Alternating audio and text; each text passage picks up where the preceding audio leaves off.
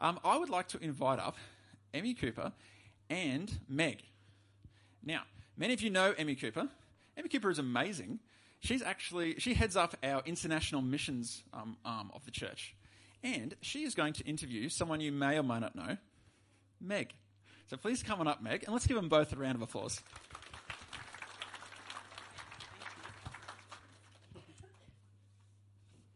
Hi, everyone.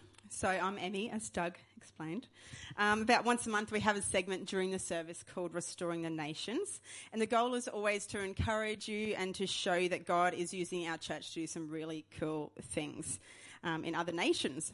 So sometimes I give an update on international missions in our church, and sometimes I interview someone from our congregation about what they've been up to recently, or what they've done in the past, or what they're doing in the future.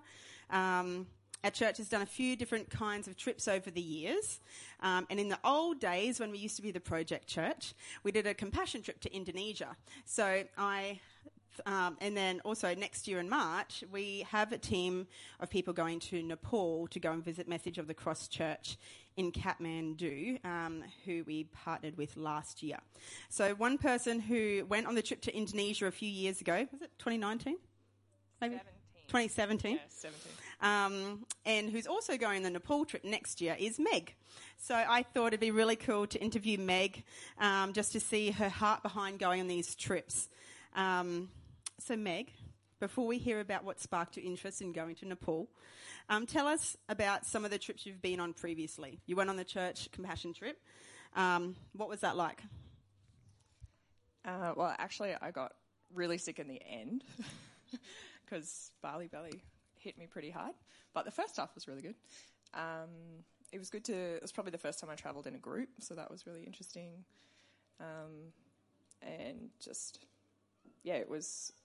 I think I went over thinking I had to be really productive and get a lot out of it, but they were very generous and just wanted to meet us and practice their English. What was it like meeting so many sponsored children?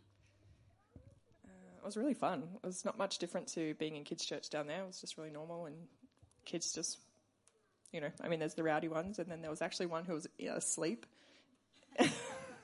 in one of the sessions. He was just, he was done. But um, yeah, it wasn't too much different. But they just want to hang out and play, and um, yeah, practice their English and take photos, lots of photos. Yeah. Yeah, it's cool to hear that um, sponsored children in their own countries are also the same as the- Yeah, the kids yeah, here. very- All they want to do is play. They want to meet bouncy. people, and they love being loved. Um, what did you learn about Indonesia when you went? Don't eat sheep intestine.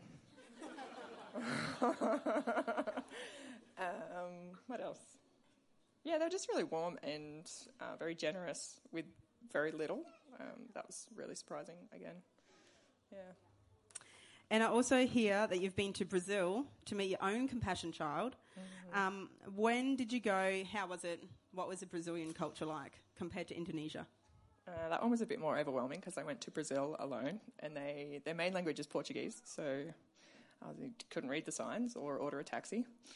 Um, but yeah, that was ten years ago now. Um, I went for two days, and again, I went thinking I have to get the most out of this. I'm only there for two days. So many people have put time and effort into this.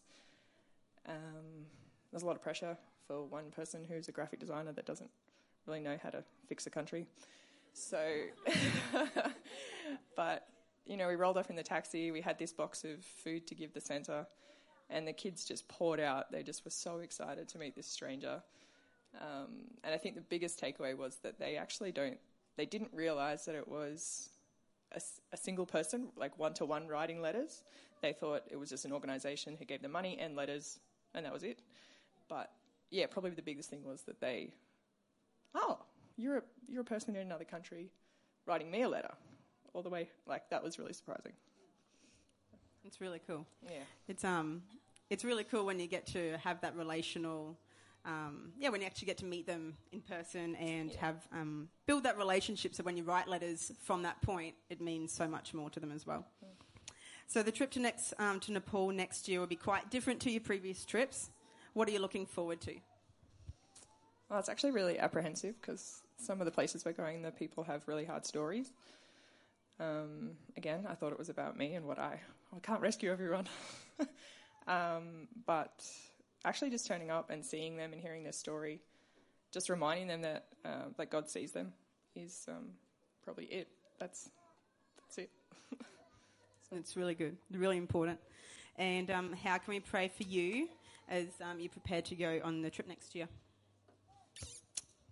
Um, to find some time for language learning. I love trying to get into it a little bit, but um, the other thing is I'm a bit worried about stamina of spending two weeks on probably a lot of different beds. so, yeah, I'll be really disappointed if I get too tired to participate. So, yeah. Great. Well, I'd love to pray for you now um, and for the rest of the team who are going next year as well. So they're going for about 10, 12, 12 days, is that right? Look, I should probably should have checked this before I came up. um, but yeah, I'd just love to pray for you, Meg, and for the rest of the team that are going. Um, they caught up after church a few weeks ago um, just to plan some logistics and just to plan what they're going to do while they're over there. Um, so, really keen to see how God works um, on the ground when they go. So, Father, we just thank you so much for Meg and um, who you've created her to be. Uh, we just thank you that you have yeah, you've just made us all special. You've given us um, different gifts and different talents, and we just pray that you will use Meg as she goes to Nepal next year with the rest of the team from our church and some other churches. And uh, we just pray that you'll prepare her, that she'll be able to set aside time to um, learn some of the Nepali language and um, yeah, we just pray that you will really use her um, for your glory overseas, that she'll be really good at listening and, um, yeah, just being quick to listen, slow to speak, um, as well as the rest of the team as well. Just using their hands um, and, yeah, just being able to help um, the Nepalese um, physically, but also spiritually, and just point them to you and help them to keep their eyes focused on you um, in their everyday lives and in such a different culture. So we just pray that um, you'll continue to prepare our team who will be going over in March, and um, yeah, we just pray that the hearts of the people in our church will continue praying for them. Um, yeah, throughout the weeks and months leading up to this trip.